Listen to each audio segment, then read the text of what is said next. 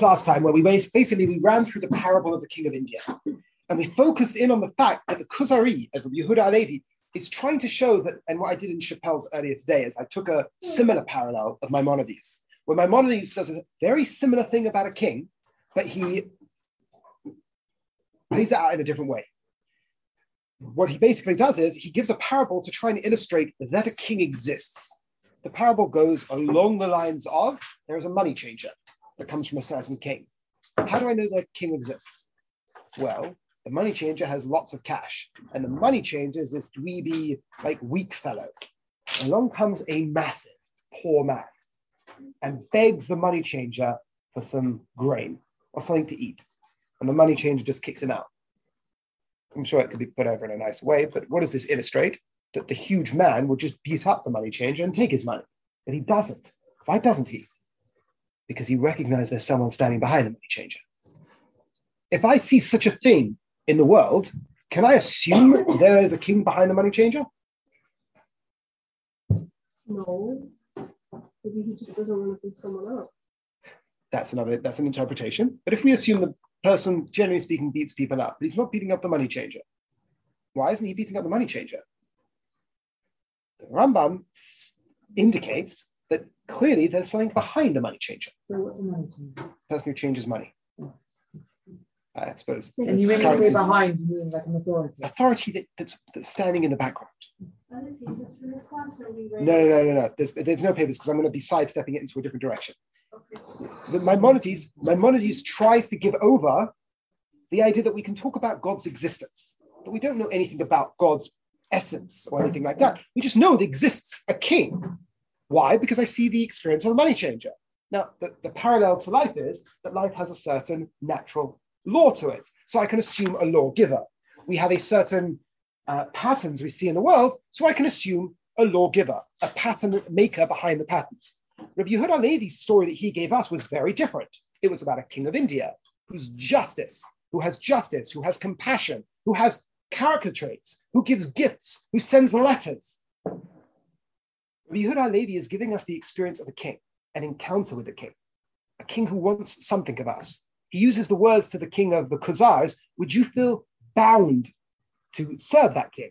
Would you feel bound to that king? And the Khazari king's like, I'm not sure. I don't know if necessarily this king exists. And Rabbi Yehuda Levi says, well, what if there were letters with the king, gifts with the king, magical items with the king? With, sorry, with the people who represent this king. Would you believe in the king then? It's like, well, yeah, maybe I would, because I would see evidence, I would see reason to believe that the king exists. Rabbi Yehuda Levi focuses in on the encounter, the experience. But it's more than just the experience of what would it mean to feel that you're bound to a king. The whole story of the Kuzari began with experience and continues to play itself out with the concept of experience. How so? The beginning, it opened up with a dream. We're now going through the first part. At the end of the first part, the king converts to Judaism. Why does he convert to Judaism? Based on the argument for Judaism. Nope. Based on argument again uh, The with other, angel. other nations. The angel was at the beginning, telling him to go on this journey. He goes on the journey, but it's really interesting. He speaks to the Christian, and he doesn't shove away the Christian. He's like, I don't have your experience. I wasn't brought up believing in well the the, the, conquest when it comes to the Arabs, the different experiences of Christian experiences that justifies. Wow, that's a huge mark. No, no, no. Okay, yeah. Anyway, so he, the king, the king basically. Actually pretty huge. I usually Ah. I just don't don't care, but it Yeah. So, so, so, so I'll see if I can, I can uh, Yeah, go ahead. ignore him. So basically, the king, the king has basically described himself as being someone who is began his journey because of an experience. He interacts with the Christian and the Muslim, and he doesn't say your logic is wrong. He just describes us not sharing their experience, Ah. and then goes back to the Jew. But how does he convert at the end? Because of another experience. The second part opens up with the king having another dream. I'm ruining the story here. The king has another dream. What's the dream? To go to a certain cave where you'll find Jews. keeping Shabbos. He goes, well, you know, in this random cave, there are Jews keeping Shabbos, saying around? sitting around. And what does he do? He converts. Why? Because of Shabbat. Not because of Shabbat. He had a dream to tell him to go there. He went there, and there were Jews. So it was like And then with he had an experience that motivated his life. Now, this is really, really interesting. Why? Because when people reflect on why do people adopt a religious worldview, it isn't because of arguments. To whatever extent a person adopts a religious worldview, whether they become full-blown um, fanatics or they tentatively dance with the idea of religion, adopt it to a certain extent it is always on the basis of some form of experience. And when I say experience, I don't mean Jesus spoke to you. I don't mean you were out in the forest and so experience can really mean many things. But nobody comes to you and says, well, listen, I read the ontological argument and wow, time to adopt and put on today. No one does that. People aren't forced into it because of the power of a rational argument the way one of my teachers, Chaim Eisen, put it in a delicate way, is that if people say such a thing, they're, they're either lying or, or, or, they're, or they're a little bit silly. Nobody is moved completely to change their life because someone gave them a deductive argument. That's not how it works. Now, a person would say, well, maybe we know people who feel that. The question would be is, is it the force of the argument or an experience? We are clearly widening the scope of what we mean by experience, as I will display now. Yes, Oh, that's what I was gonna say. Reb Chaim Eisen. Eisen? Yeah, a lot of the ideas that I display. Chaim Eisen, a lot of the ideas that I give over in this class, he's, he's a, a far wiser person than I am. And he develops these ideas. And I, it, the reason why I'm bringing this up now is because I hadn't thought about it until he pointed it out. I felt like an idiot when he asked me the question I asked mm. you, and I didn't have a good answer because the question was, why did the king convert? And part of my brain was obviously he was convinced on some level because that's the natural progress that we all look at it as. But he's like, that's not the case. So what's Rabbi Yehuda Halevi doing? Why is he giving us a whole logical structure of an argument of, of the truth of Judaism? I mean, it's not developed quite what we're going to do now, but he develops the argument that the Jewish people had a certain experience in the desert, at Sinai, and then he sort of structures Jewish thought for us. Why, if everything comes down to experience? The proposition we're making here is that when we talk about, people speak about the argument of the truth of Judaism, from Rabbi Yehuda Halevi's point of view, it's not about a logical argument that's going to compel you. It's a logical structure that will open you up to have an experience. Not that you'll be sitting down and then suddenly you will feel God. I don't mean an experience like that. The Jewish people experienced God at Sinai. Did that happen? No one will ever know. We'll never know for sure. We haven't got time machine and go back and travel to see if that actually took place or it didn't take place. But the Jewish tradition has a very powerful, let's call it vessel to put such an experience in. I, through understanding the probability, possibility of the actual event really taking place and being able to argue for it in a rational sense of the word, to be able to argue for the event taking place, I can open myself up to the Sinaitic experience. Does that make sense? When I say experience, I'm going back to experience all the time. Whenever I, when I was younger, I used to look at the idea of religious experience as being the stupidest thing in the world. Why? Because I never had any. I never had any. I don't have religious experiences. But Rabbi Yehuda Halevi is expanding the concept of experience. If I'm moved because of the Sinaitic revelation that God spoke to the Jewish people, what do I mean by moved by that? Meaning, I'll explain. Rabbi Yehuda Halevi creates an argument that shows that the, the historical event, the testimony the Jewish people laid down throughout history is worth something. How much it's worth, we can discuss, but it's worth something that allows me as a person to adopt the experience. The adopting of the experience, meaning recognizing my ancestors. And by the way, this only really works in this way for Jewish people, which is kind of interesting as well. How Gerim fits into this structure is another question. But a person who's Jewish, it's your ancestry. It's an experience that's part of your history. Will I be moved by that experience? No. How do I know it happened? Let's say I can argue for it actually happening. can you then let yourself be moved by the experience? That I think is the best way of mm-hmm. expressing what I think Rabbi Yehuda Levi is doing. What do you mean? Your ancestors might have stood at a mountain and had a, a covenant with God. They experienced that. Can you be moved by that experience? And thereby, If you can imagine, if you can imagine it actually happening, but not only imagine it actually happening, be able to argue that it actually happened. Can you be moved by that experience? Thereby, you have the movement, the internal movement, but also the rational argumentation. If I can give you a rational, historical argument that the event took place, let's say, let's say that was possible. Could you be moved by the experience? Could you be inspired by the experience? Could you let that experience that they experienced, your ancestors, not someone else's ancestors, your ancestors, it's part of your story. If you actually could argue that it took place, would that be an experience? If you could, if you were convinced it took place, would that be an experience?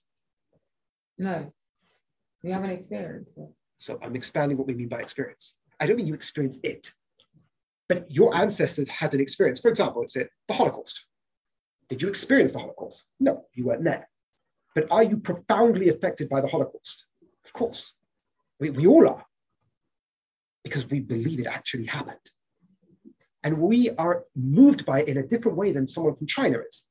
They have the same evidence, but they're not moved by it the same way we are.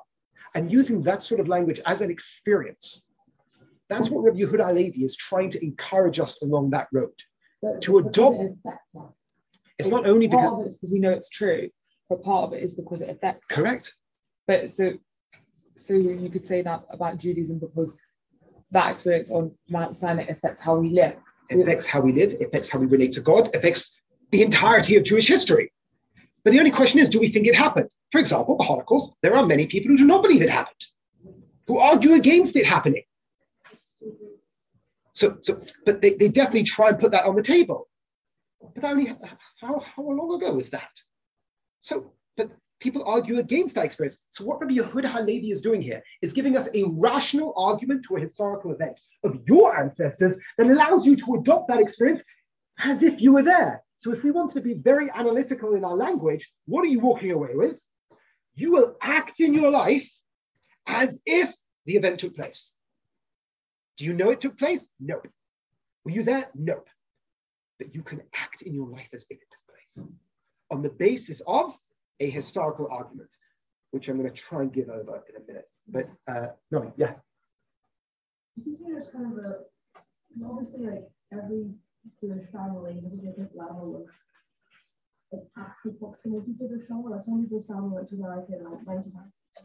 They're like, but other was like their dad was in the camp. But, so like, there's still an idea of like even if regardless of your personal link, there's still a collective feeling. yes, Is that kind of what you're yes. And I hadn't thought about it before I just mentioned that you were asking me the question. I hadn't thought about the Holocaust because I probably was thinking it was a negative, but it- you're right. It's the same thing. Even if you just found out you were Jewish, you would still feel connected in a very similar way. Wow. It's a very good point. It's like a, almost like a, a Jungian collective consciousness that we all share it. But it's kind of Wow. in a weird way, it's kind of like I found this a lot that it's over it's it's overshadowing like people Are we talking about the Holocaust yeah no like it's because it's like the closest event that we all universally it's like the nearest event that we all Mhm. universally believe in in a way it overshadows Of course. Actually, the, for like secular what, what I mean is like for secular Jews who don't who don't really know if they believe in it's like the thing it's the event they identify with more like a lot of the times like like coming from my own experience like the first the, the first thing you can connect to is the Holocaust because like you said you know it happened so as opposed to Yeah. like things you're not sure of. For sure, for sure. Obviously, there's going to be a gradient of convincedness, meaning you'll be more, in, in a way, to put it in a very crap, not crap language, Crude. crude language, you're more sure the Holocaust happened than Sinai happened. How can you say such a thing? It- it's kind of true. I, mean, I, I, I, I, I, I, No, it's just it's, it's, what am I more sure of? This cup, percent accounts. All these things come together. Now, a person can say, well, technically speaking, if the argument's strong enough, you should be, yeah, we're not, we're not, we're not, we're not, I don't know, brains in that. This cup, I am more sure of than the existence of basically most things. I mean, I'm pretty convinced this cup exists. did a certain event happen in Jewish history? On the level of convinceness, more sure of it. On the level of it changing my life, silent. So- Meaning there are certain, in terms of developing the argument, a thing to hold into account first is that when we're talking about ideas that are transformative in this nature, there's no, there's no agnosticism that makes sense. What I mean by that is the idea of why, why investigate this question? Why open myself up to this uh, historical account? Why open myself up to this experience? Well, when it comes to specifically, and, and, and once again, just to, to circle back to the idea that when you Rabbi Huda Levi dealt with a Christian and a Muslim, he didn't refute them. He said, I, I, I wasn't brought up in that. There's something very, I don't know, comforting is the right word, but this is a Jewish story right now. It's calling upon Jewish people and their experience. A Jew has to answer the question Do I want to adopt this story or do I not want to adopt the story? There's no agnosticism here. Agnosticism theoretically is an approach, but when it comes to a decision that is a forced decision, I think this is what William James called it. He called it a monumentous forced decision, which what he meant, by that, it's a decision that you'll have to make. You can't say it's like smoking. Is smoking good for you or bad for you? Right. But I can't say I'm not going to make a decision. Well, you can smoke, you just don't. Okay, no, smoke is a bad example. Um, but if you go and smoke, well, you've made a decision. You're choosing to smoke. Similar when it comes to Judaism, you can't agnosticize or not deciding. You not deciding is deciding. Mm-hmm. It's a forced decision. I think, I think people who don't like vaccinations use the same sort of argument, like, which is another conversation. But my point being, it's a forced decision and it's monumentous. It changes your life. So it's something that's worth, he felt it needed less evidence for the truth of it. But putting that to one side, the aspect of the forced nature of the decision means we have to investigate it. We have to make a decision. But when it comes down to it, all our decisions we make in life are based off a certain amount of probability, a certain amount of historical evidence. We, we act in the world based off what we think is most likely true. We can't escape that. Rabbi David Gottlieb presents an argument for the truth of the Sinaitic revelation. He does so in a bit of a different way, and I hope with this, with, the, with, with, our, with our 25 minutes, we can develop it. Now, he presents it in a, in a, in a way that I suppose a logician would. He's a, he's a professor in philosophy, in, he was at least, until he came to Israel, and he, he, he taught, he taught like mathematical logic or something, like the philosophy of mathematics. So that's, that's how he structures things. And he defends it on the internet. People write to him, he writes back to them, he posts their response, very into that sort of thing. I'm not taking it to the level that he's taking it.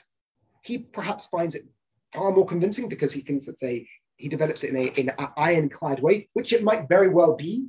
But the way I'm going to present it now is that it is good enough to open ourselves up to accepting the experience.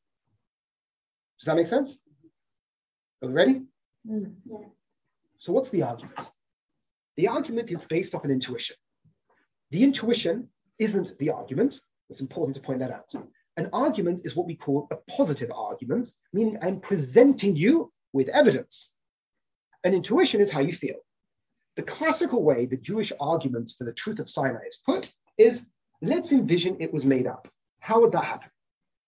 We have today a group of Jewish people, lots of Jewish people who all have the same story. Until about 200 years ago, everyone believed it. Everyone believed it. Until the Enlightenment, everyone believed it. At least if people spoke about it, they would, they would nobody would say they didn't believe it. Now, that doesn't mean it's true, obviously. It just meant people believed it. The question is, how does a national experience get implanted in Jewish history? Well, how would we envision it? A person came up to the Jewish people and said, 500 years ago, God spoke to you guys on a mountain and gave you the Ten Commandments and gave you a whole bunch of laws. That's hard to accept. Why? Because if you go up to a bunch of people and say, your whole ancestry experienced something, what would I do? I would go to my cousin and say, why don't we know about this? Why did we forget about this? Why don't we know about this today? And why are you telling us about it? There's a certain resistance when it comes to memory of this kind. The way it's often put is that it's if I tell you How's it best to do it? If I tell you that when you were yesterday, you checked your phone twice in a class, would you believe me? It's not a particularly important event. Maybe you did, maybe you didn't. If I say yesterday in class, someone hit you, you wouldn't believe me if it didn't happen because it's the type of event that you would remember. If I say when you were five, you got into an argument with your kindergarten teacher, maybe yes, maybe no. If I say when you were five, you broke your leg, you wouldn't believe me unless you broke your leg because it's a sort of story that's not forgettable. It's an unforgettable story. So just to finish off the pan, they're playing it out. But that idea translates onto cultures. It translates onto cities. If I say five, 150 years ago, your great grandfather was put in jail for a day, maybe he was, I don't know, maybe. If I say 500 years, uh, 150 years ago, your grandfather was made a lord over Prussia, you'd probably know that. It's a sort of event that would probably be, he was a lord? Like, where's the estates? There's the sort of thing that you would expect certain things are believed and certain things are not believed. We are in a, but it works with cities as well. If I say, I don't know, Jerusalem 500, uh, 300 years ago experienced a water shortage, well, then you would think, okay, whatever. If I say 300 years ago there was a massive earthquake or massive earthquake that destroyed most of Israel, it's the type of thing that being in Israel, being, sorry, being in Jerusalem or being the city that you're in, if there was a massive earthquake of this nature, you'd probably have known about it. Certain events I can tell you about that you'd believe, but some events you don't believe because they're too monumental but even in terms of your country. If I say the English people, there was a, how does my Rebbe put it? If there was, if there's a, um, if I say there was a blight that killed all the horses in England for six months, and people had to like run around and whatever, would you believe me? Even if you're English? Well, maybe. I check the history books. It doesn't say anything. It doesn't mean it didn't happen. But if I say England took over the entirety of Europe 500 years ago for seven years, no, I know about that. That's something you don't forget. A nation doesn't forget those sort of things. Even though when an arrow was in someone's eye, What? even though like in 1066, like you know, Yeah, the Battle of Hastings. like, even though something from that far. Yeah, that yeah, yeah, yeah, for sure. For sure. That certain things, but it's essentially interesting, the Battle of Hastings, because there's no Well, archaeological evidence the- of that. But that's such a um, like someone getting an arrow in the eye is such a minute detail. So why do we know that from a thousand years ago? So we'll, we'll, we'll get to, to specific details because this argument isn't talking about specific details. The examples, when it came to your specific person, the details were specific. But when we're talking about a nation, the examples are big. The type of things nations don't forget. When we talk about Sinai, it's that sort of event. It's not just God spoke to you, it's God spoke to you and your entire life was transformed the argument that he presents at this stage, sorry, the way it's presented at this stage is this isn't that it's so, thereby it's true. What is being presented is the reason why this sort of argument has a certain, there is a certain resistance to believing certain things. Sinai fits into this. That resistance is present in the Sinai story. This is how the argument is classically put over, but it's not the argument.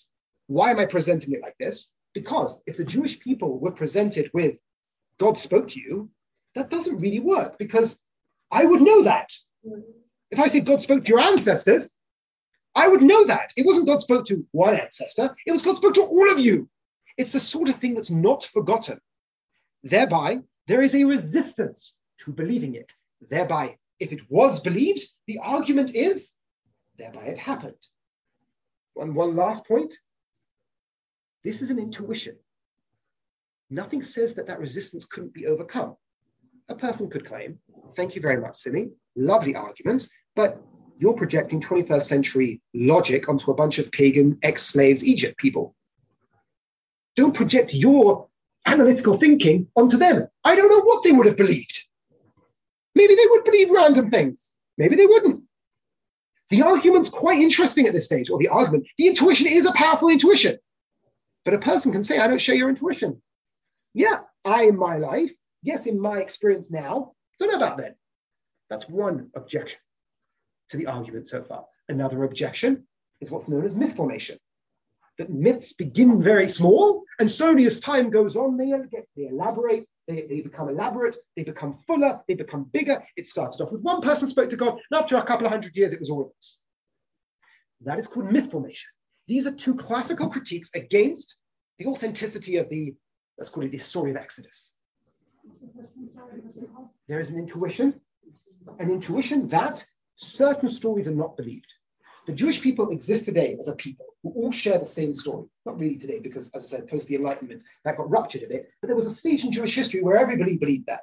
How did that story begin? Where did we all start saying, God spoke to all of us at Sinai? When did that start? When you go back to try and insert it somewhere, seems very difficult. It seems to be a big social pressure not to accept such stories. We feel that intuition. I think it's a powerful intuition. Every other story of miracle or story of God speaking to people never happens like this. It always happens with one guy speaking to God, in which case you either believe that person or you don't believe that person. When it comes to Jewish people, it's God spoke to all of us. How does that start? I go to one person and say, God spoke to me, tell everybody he spoke to you. To begin with this story is very difficult. Hence the argument, hence the intuition is that if it began and people accepted it, then it happened. But that's not a positive argument. And the thing I said last week about the beauty of this argument appealing to lots of different, let's call it levels of intelligence, is that one level of appreciating the argument is that the Jewish people's inception is unique throughout history. No other nation starts like we did. No nation has a story like we do. That moves people. The second movement for people is this intuition. Think of the power of the intuition. How does a nation begin a national revelatory tradition? How do you start such a thing? But this Right. is an argument for or against. This is right now. I'm giving you. It's not an argument at this point. We're just No. talking about the intuition. It's used. It's used It- people present it as an argument against. uh, for for the For. truth of Ju- Judaism. But then you said that there were two. The second one was Myth formation. myth formation. That's- that's So a critique. That's against. That's against. That's against. right. I mean, we've got this intuition. Often it's held up as being something very powerful. Mm. Because if you think about it, if I say to you, um, God spoke to me, you can either believe me or not believe me. If I say God spoke to you, well, either he did or he didn't. You'll know that there and then. But if I say, guys, God spoke to all of you, you can collaborate. You can talk to each other. So, no, he didn't. Telling people what happened to them, people don't seem to accept. Telling people what happened to their ancestry, all of their ancestry, if it didn't happen, people don't seem to accept. We experience that intuition. The experience we would use here, take America, take England. If I tell you something about the national history of England that didn't happen, you wouldn't accept it because you would know it's not true. Because if it was true, you would have kind of known about it. That's how the intuition goes. But it's important to point out most of the things that we experience in the world is based on testimony to one extent or another, historical testimony. But that's how we interact with the world. We interact with the world on the level of testimony. Even though for the American Civil War, we've got letters, we've got accounts, we've got books, we've got memoirs, but that's just another form of testimony. That is the direction the actual argument will go. Where I presented it now is in the level of an intuition. My, my teacher puts it over far better than I am, but for the purposes of this class, it's worth putting it over. The intuition we've dealt with, that people find quite compelling. And by the way, I'm not, not being pejorative against that. I also think it's kind of, kind of compelling. Our tradition has an inception unlike any other tradition in history. The fact that that can open me up to the experience. But what Rabbi David Gottlieb does is that he structures it as a category of history. What do I mean by that? And as a preliminary stages, when you hear, when you gain information, you gain information from sources. First of all, was the intuition clear? And then the argument against it is misinformation. Argument against it would be I don't share your intuition. Sorry? We'll explore myth. formation. Yes, yes, yes, yes. Um, well, we will show why myth formation doesn't apply here. Yeah. Mhm. But it's important to point out at no point is anything categorical. At no point is an intuition proof. At no point is any of the arguments I'm going to be presenting is like, well, I can think of a way of it not being true. Of course we can. We're trying to see the weight of the argument. That's all. When we get information, we get information from sources, and we judge the reliability of sources based off where they come from. If I hear something from CNN, I'll judge it in a certain way. If I hear it from Fox News, I'll judge it in a certain way. If I hear it from whether someone sent it to me from ammunition news, I'll also judge it in a certain way. How do I do that? based off things that they report on, but I kind of at times know the truth. When I got other ways of knowing the truth and I see news sources reporting, I start judging them in a different way. For example, I know what happens in Israel. When I hear a news reporter reporting about Israel, and I know it doesn't mirror the facts because I have first-hand access to the facts, I judge that source's that, that news source on account to what I know is true. I, I balance it based off what I know is true and how they report it.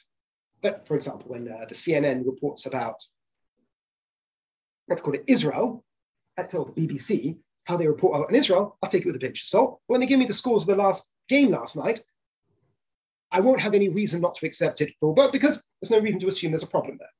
The sources of information we put in categories, certain people we speak to, we accept as being more truthful than others, not because they're lying to us, they're just a more reliable source of information.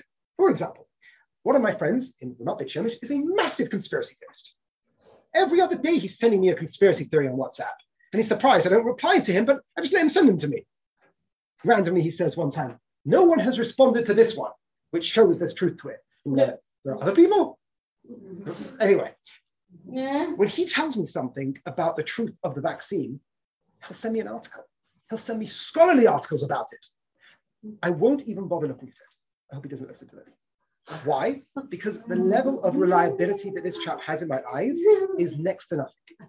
oh my god. He happens to be very savvy in high tech. If I've got a, I've never had a problem, but if he told me, so by the way, next time you update Google, make sure you click this box.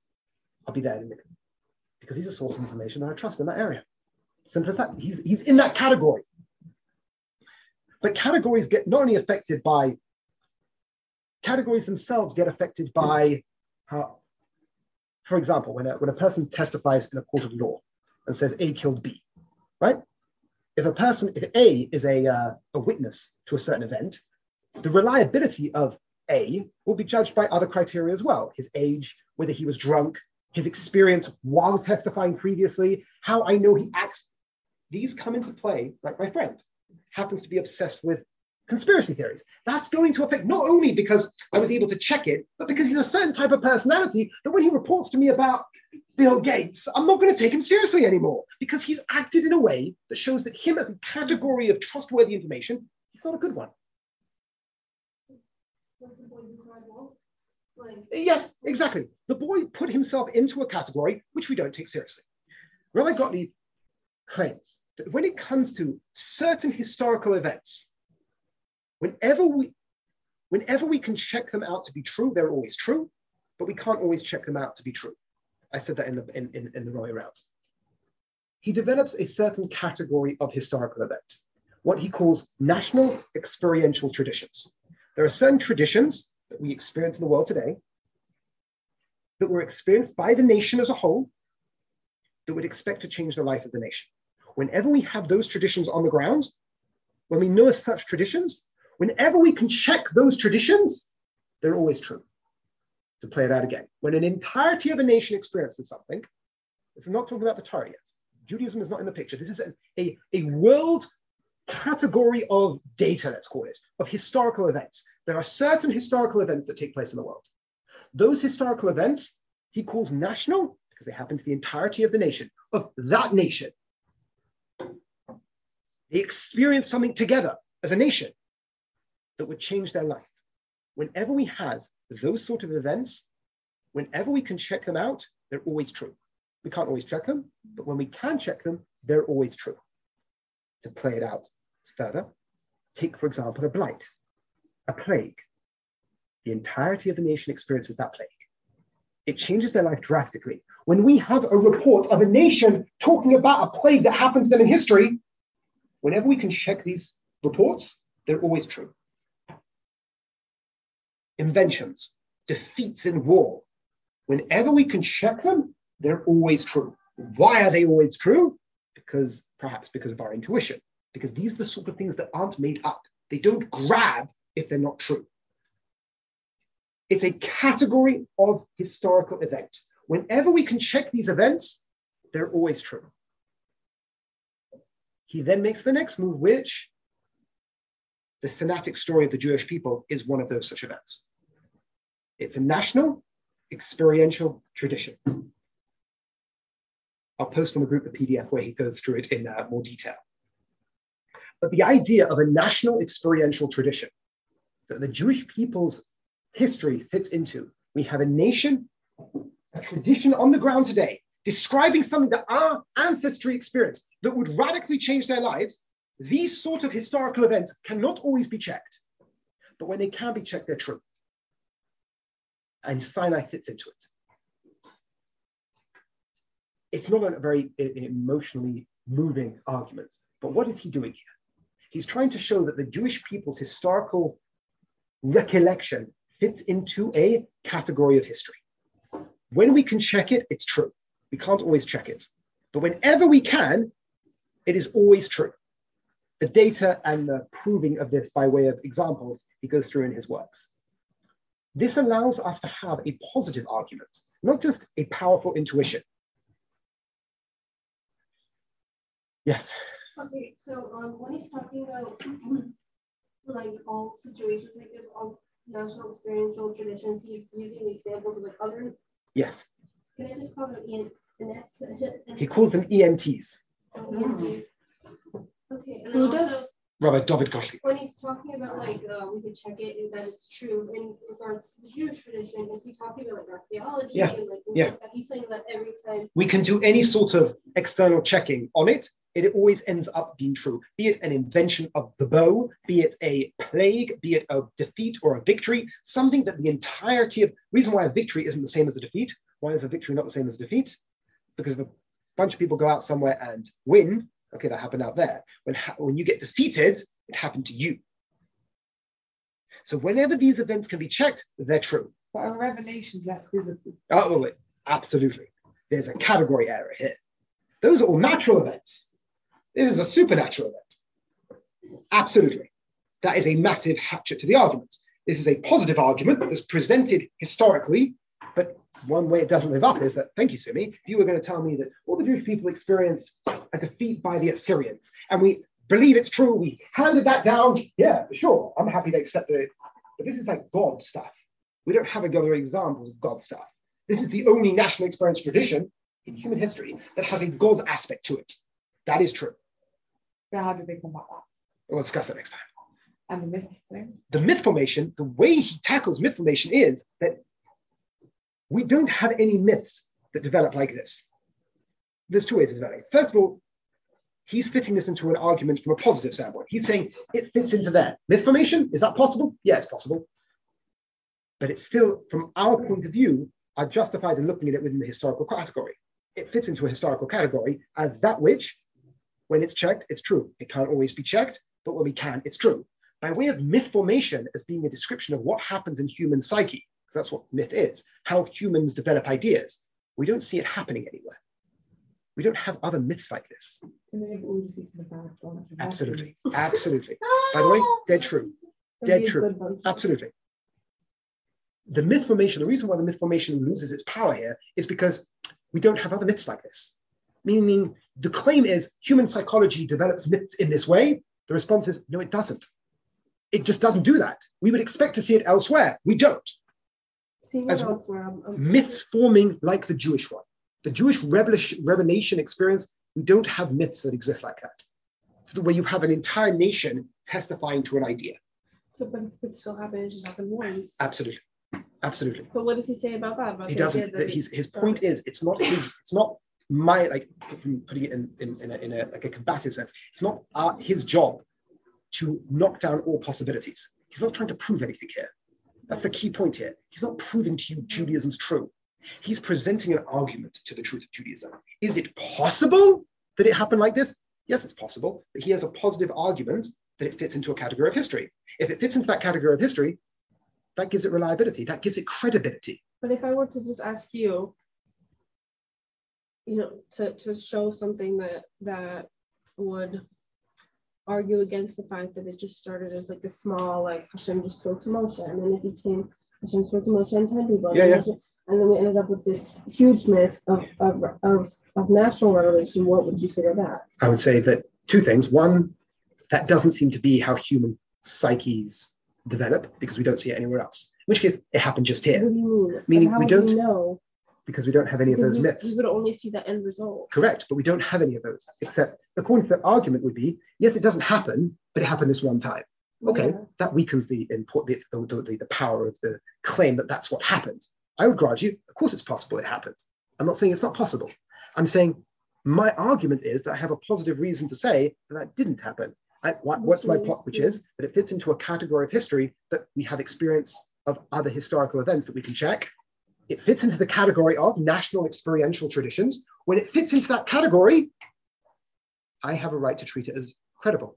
Do I know it happened? No, but I don't know any historical event happened. I only work when it comes to credibility. This is an argument to the credibility in a positive sense, not just I've got an intuition. But that's just ignoring the myth formation. That's just another argument for this argument. It's not. It's not. the reason why it's not ignoring the myth formation is that it's saying yes, myth formation is possible, but why don't I have to deal with myth formation? Is on the one side, it doesn't happen anywhere else, which means the claim of myth formation is humans make these sort of stories up. Yeah. The answer is no, they don't, because we don't have any examples of it. You would have had two other myths like this, Right. three other myths like this. You'd say, yeah, human psyches make up these sort of myths. Jews, you're another one of these myths. It doesn't. In which case, I can claim that's you're describing what humans do. I'm saying no, they don't, because we don't see it anywhere else. In which case, we're an exception. Okay, possible. A way of combating that possibility, I can't combat possibilities because that's always going to remain possible. A way of combating this is that we have a positive argument, not just a strong intuition. The positive argument is that he develops a category of history that applies to many other areas of human history and says Sinai fits in there. The natural versus the supernatural has to be dealt with, definitely. Um, Yeah. One you mentioned near the start was the idea that like because of Durham, there's like an issue with the whole collective memory thing. But um also like the thing is that if someone really look how much having an episode, their soul was there anyway. But like one thing we had the experience and stuff that we maybe like believed at was my friend's grandma. She converted to Judaism in Vienna in 1938. There's no way you're doing that unless you're like genuinely feel So, something. so when I, my, my- I, I, first of all, very beautiful, uh, and for sure. My claim was just I can't. I you explain to me how they do. My uh, my my uncertainty was what would drive them. The reason why I can say that is because maybe it's projection. If I wasn't Jewish, I wouldn't feel moved to become Jewish. You have to obviously, obviously your your response is they're very special people. They're very special people, or there's something else going on there because there's no reason to adopt another story like this. especially in. 1938. Exactly. So so your claim is coming above mine. Does that make sense? So you're you're you're you're you're answering my uncertainty. I'm not saying I wasn't going to saying they have no right to or whatever. Clearly they do, and they're moved by it. And by the way, one of the that's part of the idea of their soul being there. That sort of idea. Trying to give over that there's that consciousness being accessed. So, in summation, which I'm not going to summarize the whole thing, I will post on the seminary group the idea of uh, a PDF of this argument played out in more detail. Then we will discuss the parallel between the natural and the supernatural. Yes. I want to jump into the fray of the natural versus the supernatural. This, the revelation is supernatural, but revelation is directly connected to Exodus. It is natural. Like, they come from. So, like, that is an experience and that is something natural that would be more difficult to falsify, even based on all of these things as well. It's true, but a person could accept the Exodus but not accept Sinai. That would mean that the Exodus is useless. And that everything is useless and everything's For sure. Not not religiously meaningful. It's actually interesting. One of the most, the biggest, the best argument of this type of structure isn't actually uh, Sinai. What national experiential tradition is more powerful than Sinai? The problem with Sinai is there's lots of lights and lots of clouds and yeah, all that sort of stuff. What experience do the Jewish people have? Are they in calm of mind? No, because that's also ah craziness. What? Isn't that one No, no, no, no, no, no. Back to the the whole na- the whole nation wasn't there. The mud The wall. Yeah, the the manna. Yeah, that was repeated. yeah. There was calm. There was no fanfare. But we have that as part of our national psyche as well. It actually is a. It's less awesome because it's yeah, God talking. But in terms of a national experiential tradition, that's a that's the one Halevi uses as being the best. The manna. Well, because it's something we think of like, oh, fun food. But yeah, but we have this, we have a, we have a, we have a national experiential We're tradition. the. So the argument, the argument which we're not doing is saying we read the Torah and thereby we argue on the basis of the Torah that it, the Torah is true. Not doing that. We do have a tradition on the ground today. That's true. Even if the Torah is false, that's true. How do we make sense of that tradition on the ground today? That's what the argument's doing. And you could say, because people read the Torah and people passed on what it said in the Torah, yeah, but that just pushes the question up. Why did they start doing that? That's what makes it a very interesting argument. Once again, not a proof. There are going to be holes and issues with the argument that people will poke at. He does his best to try and argue for them. But what I think this does do, both on the level of the intuition, but also on the level of the positive argument, opens us to act, to adopt the experience.